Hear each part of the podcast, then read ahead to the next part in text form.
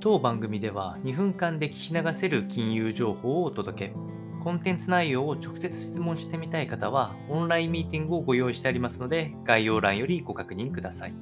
本日のテーマは、中国マイクロン社製品の購入をしないよう警告。アメリカと緊張がエスカレートしたというような話が入ってきております。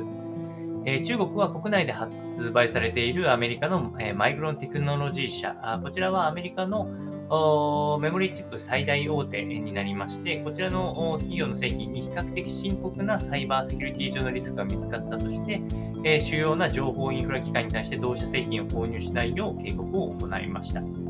で、えこの期間はだいたい1ヶ月間くらい、え審査を要するということになっておりまして、え中国はもともと半導体業界をどんどんこう進めていきたい、え先進国になっていきたいという観点から、あかなり牽制した形となってきております。えマイクロン社側からは、あ引き続き、あの協調を取れるように、えー、どんどん失業としていくという姿勢を見せておりますが、まあ、あのこの同社が日本において、えーと、半導体、次世代半導体の新しい工場を作るなど、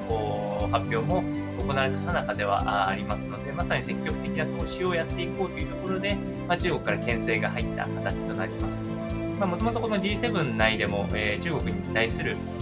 えー、経済的圧力を高めようというのはあ G7 で決定したことになっておりまして、これに反発するようなあ意味合いが正直強いのかっていうのは、まあ、当然ながら思うところではございます。ただ、購入を禁止するだけであるので、まあ、利用を止めたりとかっていうところは今のところはないというところでもありますし、えー、当然、えーと、